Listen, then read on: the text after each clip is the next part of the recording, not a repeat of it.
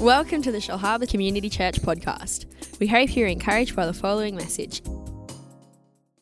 Yeah, so to celebrate the week after Easter, I'm going to be sharing about something a little bit different.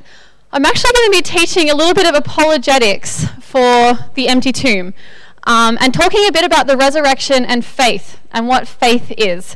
And so it's a little bit different, but I'm hoping that we'll enjoy it this morning. And so, um, who here likes watching movies? I like movies, yeah. Do you ever watch movies with people and there's always there's like that annoying person in the room, and you might be that annoying person. I sometimes am that annoying person who is like, "That's so unrealistic. That's so stupid." As if they wouldn't notice, blah blah blah, and they're like always picking out the things that are unrealistic in a movie. Does every does anyone know someone like that? Have a mo- yeah? Who is that person? Yeah, yeah. so I feel like a lot of movies are like this. Like one that comes to the top of my head is Despicable Me. So you're watching Despicable Me, right? And this like sketchy looking guy walks into an adoption agency and is like, I want to adopt children. And she's like, sure, here's three children. And it's like, that's ridiculous. That's not how adoption works. And then he goes to a carnival and like explodes a side stand and nobody notices or says anything and they just wander off. And then um, he gets shot with like a million rockets and he's fine. And then this guy eats a cookie that's actually a robot and he doesn't notice and just eats it as though it's a cookie. And the whole time you're watching this movie, right? The main point is that you have to suspend belief. You have to pretend to believe what you know isn't really true, and you don't mind because it's funny and it's entertaining, and that's the point. And most movies we watch are like this. Netflix just put out a Christian musical about a youth camp. Does, any, does anybody, has anybody seen it? It's called A Week Away. I have to admit, it was dreadful, but I so loved it. It's terrible, but I just love it. And um, even that movie, like, as a youth pastor, I'm watching it like there are two adults at this camp with a 100 children. And then a kid runs away, and the leader of the camp is like, oh, no worries. Do you want me to look for him? And I'm like, oh my gosh, can you imagine what I'd be doing if someone told me that? And they're all playing paintball. What is the budget for this youth camp, might I ask? And you're just watching it and you have to suspend belief, but you don't care because it's entertaining and it's fun. We do that a lot in life, but I think that sometimes people think that that's what faith is. That faith is pretending to believe what we know isn't true, suspending our reason, suspending our rationality, and pretending to believe something that we know isn't reasonable or we know isn't true. It's like the, it doesn't make sense, but just believe sort of attitude. I just, I, I, I, what I want to speak about this morning is that the Christian faith is not dependent on you giving up your reason or pretending to believe in things that you know are impossible. That is not what faith is. That is not what the Christian faith is. That might be something, but that's not Christianity. that is not the faith that the New Testament writers were speaking about. That is not the claims that they made. I want to read out 1 John 1, verses 1 to 3. John says, That which was from the beginning, which we have heard, which we have seen with our eyes, which we have looked at, and our hands have touched. This we proclaim concerning the word of life. The life appeared, and we have seen it and testified to it. And we proclaim to you the eternal life which was with the Father and has appeared to us. We proclaim to you what we have seen and heard, so that you may also have fellowship with us. And our fellowship is with the Father and with his Son, Jesus Christ. What is John saying? We actually saw this. I looked at it. I saw it with my eyes. I touched it. I saw Jesus. I'm telling you about something that really happened. Paul says something similar in 1 Corinthians 15, verses 3 to 8, and then verse 11. He says, For what I received, I passed on to you as of first importance that Christ died for our sins according to the Scriptures, that he was buried that he was raised on the third day according to scriptures, and he appeared to Cephas, Peter, and then to the twelve. After that, he appeared to more than 500 brothers and sisters at the same time, most of who are still living, though some have fallen asleep. So, most who are still alive now, but some have died when Paul wrote this letter. Not right now, obviously. Then he appeared to James, then to all the apostles, and last of all, he appeared to me also as to one abnormally born. This is what we preach and this is what you believed. The Bible is not asking us for blind faith. That is not the claim that Christianity makes. That is not the claim that the apostles are making. They're saying, We saw this. We have evidence of this that a man named Jesus walked on this earth. He did miracles that nobody else could do. He died and then he raised from the dead, and we saw him raised from the dead. That is the central claim of Christianity. He appealed to their reason and to evidence, and that is extremely important. Christianity is a faith that is inherently historical in nature. If you look at something like Marxism, so Karl Marx was the guy who wrote Marxism, and basically he sat down and he wrote an ideology of the way that he thought the world worked and the way he thought the world should operate. And I think sometimes we think that Christianity is like that. It's one idea amongst many about the way the world works and the way the world should be. Partly, I suppose that's true, but that's not the central point. The central point is that as Christians, we believe that God intervened in history, came to earth as a man, died on a cross, went through a Roman crucifixion. We have the name of the guy who oversaw his crucifixion. We have all this historical evidence about who he was, the leaders at the time, all of this, that he died and that he rose again. The central claim of Christianity is historical and it always has been. If you even look at the Old Testament, when God was speaking to the Israelites, what he kept saying to them is, I am the God who rescued you from slavery. I am the God who brought you out of Egypt. Even in the Old Testament, God his claims about who he is are based on his activity in the world, on his intervention in history. Because it's not every day that a million slaves just wander out of the greatest world power in the world at the time. He's saying, I did this for you, I brought you out of slavery. That is how you can know who I am. Christianity is a faith that is inherently historical in nature. It makes claims about things that we believe really happened. It's not just a random ideology. It's we believe this happened, and therefore this is what we think of that and why that happened. And that's why I am so passionate about church history is because it affirms the historical nature of the Christian faith. God did things in history in the Bible, and God continues to do things in history now. Not that everything that's happened in church history is something that God wanted, obviously, because that's insane. There's lots of terrible things in church history. But it's the idea that God has continued to work in history and continued to sustain his church. And so, like I said at the start, I want to teach a bit of apologetics for the resurrection. So, if you don't know what apologetics is, it's like the defense of the faith, it's reasons to believe that something is real or true. And um, this is something that you might be super familiar with. So if you are, I ask that you bear with me, or this might be something that you've never heard before, or maybe you don't even know much about Christianity at all. But whoever you are, I'm hoping that this will be um, at least interesting, if nothing else. This isn't something, obviously, I came up with. This is common apologetics for the empty tomb. But I thought it would be a really great thing to talk about off the back of Easter. Why do we actually believe that this thing happened? Because that's the main point, right? Paul says if Jesus didn't really die and rise again, then we are to be pitied of all people because what we believe is useless. So, how can we know? How can we have confidence in this? Firstly, there is extremely strong evidence, almost, I would say, almost undeniable evidence for the evidence of an empty tomb. That tomb on that Sunday morning was empty. And we have to look at why and some possible explanations, and I'll get to that. But firstly, I want to explain why we can be so confident that that tomb on that Sunday morning, when the women showed up, was empty. Number one, nobody could produce a body. Nobody could find the body of Jesus, and you can bet they were looking for it. A bunch of Jews, Jesus' followers, who had been completely subdued when Jesus died on the cross. They cowered in a room, they denied their faith, they were terrified, they ran away, they weren't even at the cross except for John. All of a sudden are walking around com- claiming that Jesus rose from the dead. They're turning the world upside down. They're making a humongous fuss, making outrageous claims. This looked bad for the Romans who thought they killed him, and for the Jewish leaders who thought they killed him and also didn't want him to be taking their place of leadership.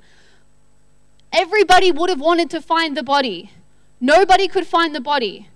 If they went to the wrong tomb, somebody would have been like, You dummies, it was this tomb. Here's Jesus' body. Look, he's dead.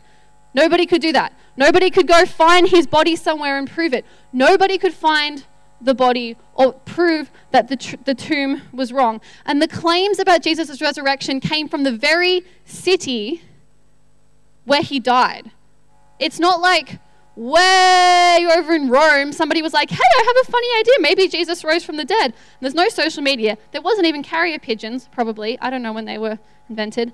Um, so, like, there's no way of communicating that. So you can just spread this around Rome and nobody can prove it's not true because, I don't know, it's over in Jerusalem and it's going to take us like a couple months to walk there and find out. So, I don't know. Maybe it happened. It's not like that. It was in Jerusalem, the very city where his body would have been. That is where they were looking for it and nobody could find it. Number two, there were claims that were spread that the body was stolen. So in Matthew 28, it says, some of the guards, the guards who are meant to be guarding the tomb, because like it's embarrassing for them, right? Your one job is to stand in front of this tomb and guard a dead guy, and you can't, like the dead guy's gone. Like that's a bummer. Like, that makes you feel bad about your job, probably. So they went into the city and told the chief priest everything that had happened. After the priests had assembled with the elders, they devised a plan to give a large sum of money to the soldiers, telling them, You must say his disciples came by night and stole him away while we were asleep. If this comes to the governor's ears, we will satisfy him and keep you out of trouble. So they took the money and did as they were directed. And this story is still told among the Jews to this day. So this is something that Matthew said but what is so interesting is that other historical records written by Romans, even up to a few hundred years later, tell this exact same story. So Justin Martyr, he wrote, he writes this of Jesus. He write, like this is not the Bible. This is another historical source. Writes, his disciples stole him by night from the tomb where he was laid when he was unfastened from the cross. And now they deceive men by asserting that he was risen from the dead and ascended to heaven. And then another historian named Tertullian, in the year 200. So this is 170 years later, almost. Still said the same thing. What I, he said I thought was funny. He said, This is who his disciples secretly stole away. So Jesus is the one who his disciples secretly stole away, that it might be said that he had risen again. Or the gardener abstracted that his lettuces might come to no harm from the crowds of visitors. So his idea is either the disciples stole it away, or the gardener thought that all these people were going to come and visit and ruin his lettuces I don't know, his plants or something. And so he, he got rid of Jesus' body so that nobody would come and visit the tomb, which I think is a dreadful argument because they would still be interested to see an empty tomb. So I'm going to say that's not a very good argument.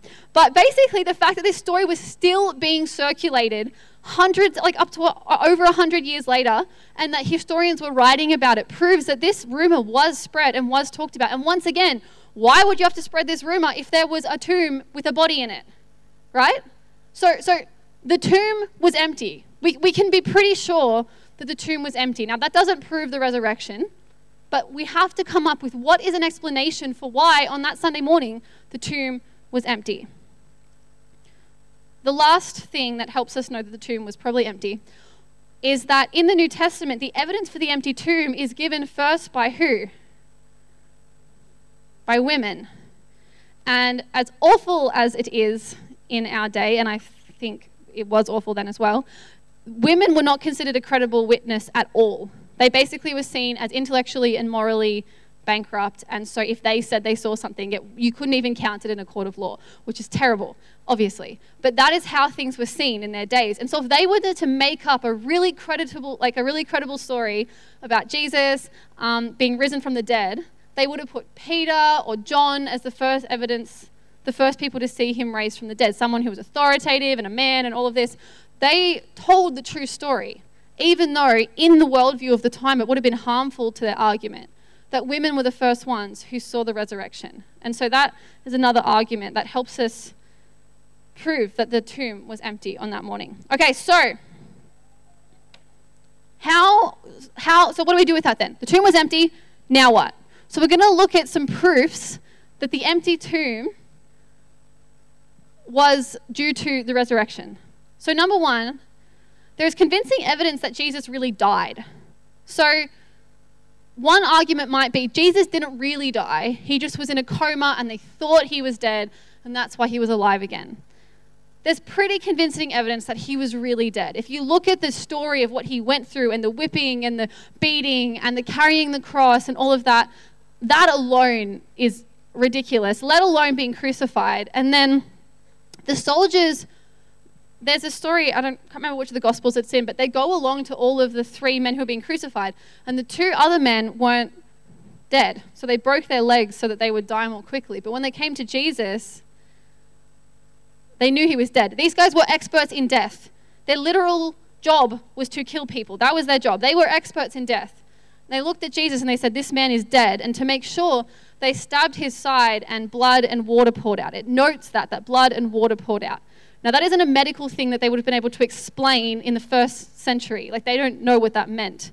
But now, with modern medical science, there's a few possible explanations for why blood and water would have poured out. One of the reasons is that um, his, the, that the um, liquid, the fluid would have surrounded his lungs because he was on the cross and he couldn't breathe, and it meant that this asphyxiation would have meant that there was water buildup around his lungs. And so that's why blood and water would have poured out when he was on the cross. So there's pretty convincing evidence that he really died. So that he was in a coma is like, that's very unlikely. Number two, proof of the resurrection. The empty tomb did not look like the scene of a theft. Firstly, to get into the tomb would have been extremely difficult. There was Roman guards there protecting it. But number two, when they went and looked at the tomb, all the grave clothes were there, and the face cloth was folded up. So, to believe that somebody robbed this tomb, they would have had to first get past the guards, then move this stone, then go into the tomb, get the dead body, unwrap the dead body so that they're carrying just an empty, like a naked dead body, leave all the wrappings there, take his face cloth, neatly fold it up and leave it there, and then walk out with the dead body, which is extremely unlikely if you are in a rushed situation trying to steal a body right? That's like a, would be a super weird thing to do. And so it's extremely unlikely that somebody in the situation where they were stealing a dead body would have done that. The grave clothes were there, the face cloth was folded. It's extremely unlikely that somebody would have stolen it. So I think we, I, I think we can possibly rule that one out. Number three, proof of the resurrection is the disciples are portrayed in the New Testament as being surprised and unbelieving about the resurrection. What would have been an awesome story is if Jesus died and his disciples went around being like, You guys, don't worry, no big deal. He's going to be back. We believe it. He told us he was going to die and rise again. He will be back in three days. Chill out. It's no big deal. We will be proved right. But that isn't what they did at all, right? They were terrified. They thought it was all over. You know, if you read the New Testament, sometimes it can make you be like, gosh, these guys were dull because you read it and Jesus says over and over and over again, I'm going to die and then I'm going to be raised to life. And they just didn't get it, right? So the, the New Testament actually makes the disciples look silly in a sense, which is basically, I think, proof that it, it, I think it lends to proof that this is a true story, right? Because if, if they wanted to make themselves look good, they would not have portrayed themselves the way that they did. And if they were going to steal his body and pretend that he rose from the dead, they would not have behaved, portrayed themselves the way that they did in the way it was written. All right, number four, proof of the resurrection. It is impossible for so many people to see the same hallucination. That's one of the arguments that people give is that, oh, it was just a hallucination. They were all seeing a hallucination or a hypnosis or something like that, and that's how they saw Jesus.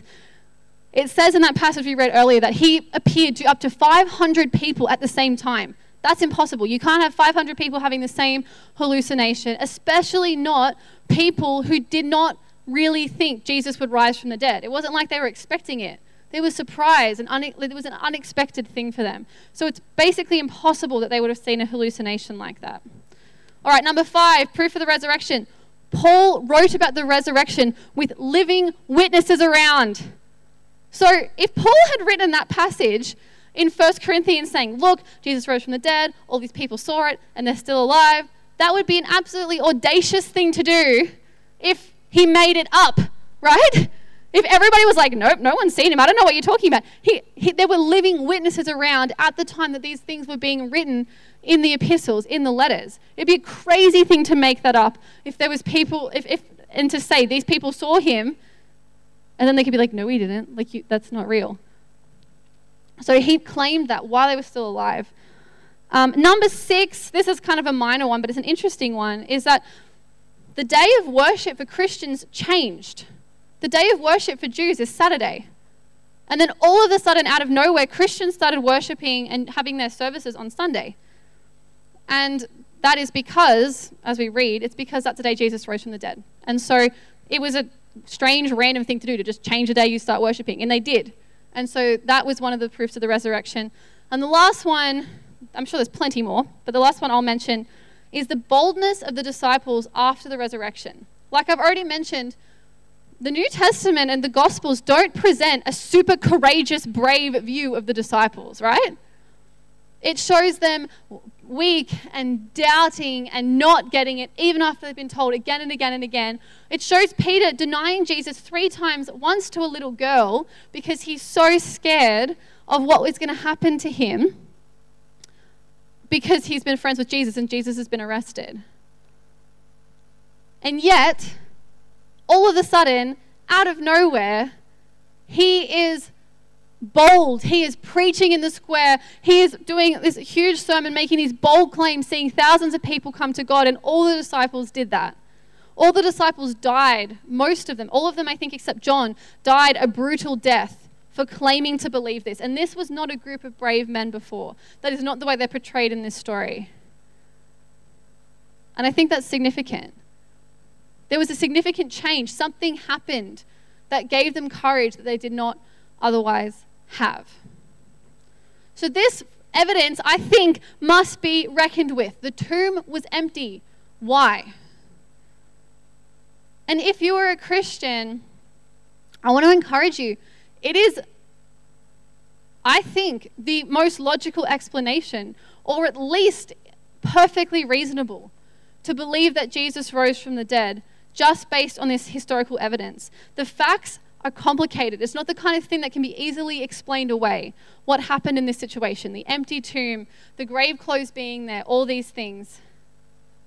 And so I mentioned at the start that faith is not about suspending belief. It's not about pretending to believe something you don't really believe. So, what is faith? And there is a lot to faith. I'm not necessarily going to be speaking about all elements of faith. I just want to speak about one particular element of faith because I think it's really important. So, the Greek word for faith in the New Testament is the word pistis. It is similar to the word believe. And this word means to be persuaded, to believe something, or to have a conviction of truth. It is not an airy, fairy, fluffy word like, I believe in fairies, or whatever it is. It's not just like a fluffy sort of word. It's a conviction word. I believe this is true. I have a conviction of truth. I've been persuaded of this. It doesn't ask us to suspend belief, it asks us to be persuaded of something and to commit to that. And I love, love, love the way that C.S. Lewis writes about faith in the book Mere Christianity. So I want to read this passage. It's not super long, but I think it is worth it because it has so, so helped me understand what biblical faith looks like. So it says, I think it should be on the screen for you. Now, faith, in the sense in which I am here using the word, is the art of holding on to things your reason has once accepted in spite of your changing moods. For moods will change whatever view your reason takes. I know by experience. Now that I am a Christian, I do have moods in which the whole thing looks very improbable. But when I was an atheist, I had moods in which Christianity looked terribly probable. This rebellion of your moods against your real self is going to come anyway. That is why faith is such a necessary virtue. Unless you teach your moods where they get off, you can never be either a sound Christian or even a sound atheist, but just a creature dithering to and fro with its beliefs really dependent on the weather and the state of its digestion. Consequently, one must train in the habit of faith. Faith is a practice of continuing to believe what I've once believed is true in spite of my changing moods. We are not as reasonable of creatures as we believe we are. C.S. Lewis gives the example of somebody going in for surgery. And you can know in your head, the person putting me under anesthetic isn't going to smother me. They're not going to start cutting me open while I'm still awake. But in that moment, as you're going into surgery, that panic might rise in you and you know it's unreasonable, but it's like, oh my gosh, oh my gosh, oh my gosh. And we do that all the time. We might believe, know things are reasonably true, but our, our moods don't always align with what we know to be reasonably true. He also, also talks about a little kid learning to swim. This little kid might have seen hundreds of people swim before, but when you put him in the pool and he doesn't know what to do, swimming is impossible, this is impossible, I'm going to drown, nobody ever can swim. Ah! Our, our moods do not always align with what we rationally believe to be true. We're always going to have moods in which we doubt. So, what do we do with that?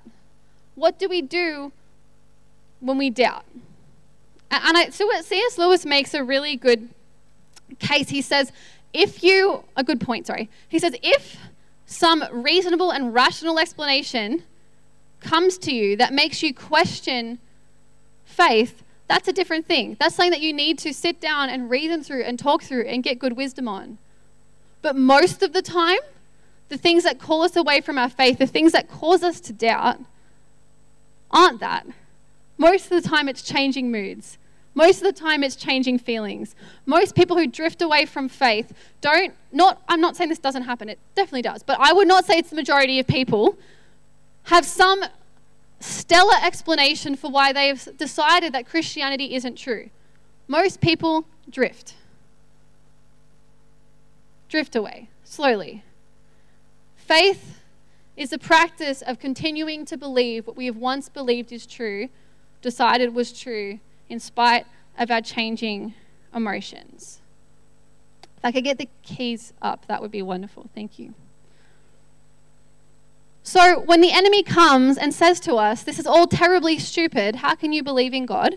That happens to everybody. If you have never doubted your faith before, it'll happen, I'm pretty sure. I think most people do. I think it's a common part of life. And if we don't um, think it's safe to doubt faith, if we think that if we have doubts and struggles, then that means it's wrong and that means we're alone and nobody's ever felt like that before, then we're going to be really vulnerable. I want to tell you, everybody has moments like that. Everybody has moments where they're like, oh my gosh, maybe God isn't even real. Maybe I'm crazy. What are we talking about here? That is normal, right? right? Am I the only one? Yeah? Okay, thank you. Thank you. So we actually need to do a few things when that happens. Number one, we need to remember what we once believed is true. And this proof for the empty tomb is just one. Apologetics is a really rich field. And if maybe this is something that you're interested in, that you want to pursue, apologetics is amazing. There's so many defenses of the faith and proofs of the faith. This book that I read from, Mere Christianity, is like a philosophical defense of the faith. And it's wonderful. It's based on morals and ethics, and it's really, really interesting there are plenty of reasonable reasons to believe in faith. And so when we struggle with doubt, one of the tools we can use is to remind ourselves of what we believe is true and why we believe it's true. To not let our moods lie to us. We remember the empty tomb. And we say to the enemy, All right, enemy, you're saying things to me, but there was an empty tomb. What do you think about that? What do you think about that? I think I know what happened there. And we can, we can stand, that we can have certain things that even in moments of doubt, we come back to. I'm going to stand on this. I'm going to come back to this. When we are suffering and it feels like God is far away, we can remember times in the past where God has come through for us. Like I said, our faith is historical in nature. We can remember our own personal history. We can feel like God's far away, but I know that there's been times when I've experienced God. So I'm going to stand in confidence on that. I am not going to go walk away based on my changing moods. When it becomes inconvenient to believe, when it would be much more convenient if God did not ask so much of us, when it would be much more convenient to lie or to cheat or to steal, when it would be much more, and I think that that's half the reason that we doubt is because it's inconvenient to believe this sometimes. Sometimes it's wonderful and comforting, but sometimes it's incredibly inconvenient. It'd be much easier if you could just do what you wanted to do, right? I mean, not ultimately, but that's how it feels sometimes, yeah? We need to trust what our rational selves once believed is true, not what our tempted selves wish was true. This happens to all of us. Faith isn't just feeling, faith is partly something we do with our will. We choose to believe what we want, what, we believe is true, and we remind ourselves of it. And one of the ways we do that is through daily Bible reading, through listening to great podcasts. We need to remind ourselves of what we believe is true. Remind ourselves of it, remind ourselves of it, remind ourselves of it, because the enemy and the world would like us to not believe it's true. It's challenging to them as well. And some of them probably would like to believe it's true in the world. I shouldn't say that nobody does.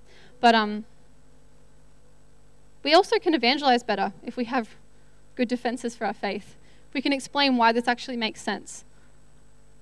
I was on, um, I was in the audience of Q and A on Thursday night, and Martyn Iles was um, speaking on the panel. He's the leader of the Australian Christian Lobby, and when they announced that Martyn Iles was going to be on the speaking on Q&A, the comments on Twitter below it were things like, anyone who believes in God is an idiot and has no place in public square because how could you be so stupid? like people feel like that, right?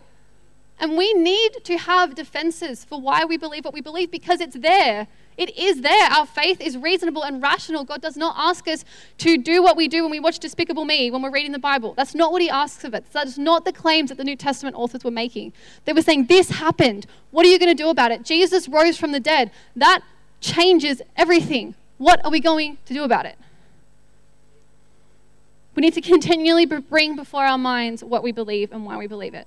So I'm going to finish with just an opportunity. If you don't know God, if this is if you have maybe even been convinced, maybe this is something I need to reconsider. Maybe there was an empty tomb. Maybe this does have implications for my life if God was raised from the dead. I want to encourage you that God loves you.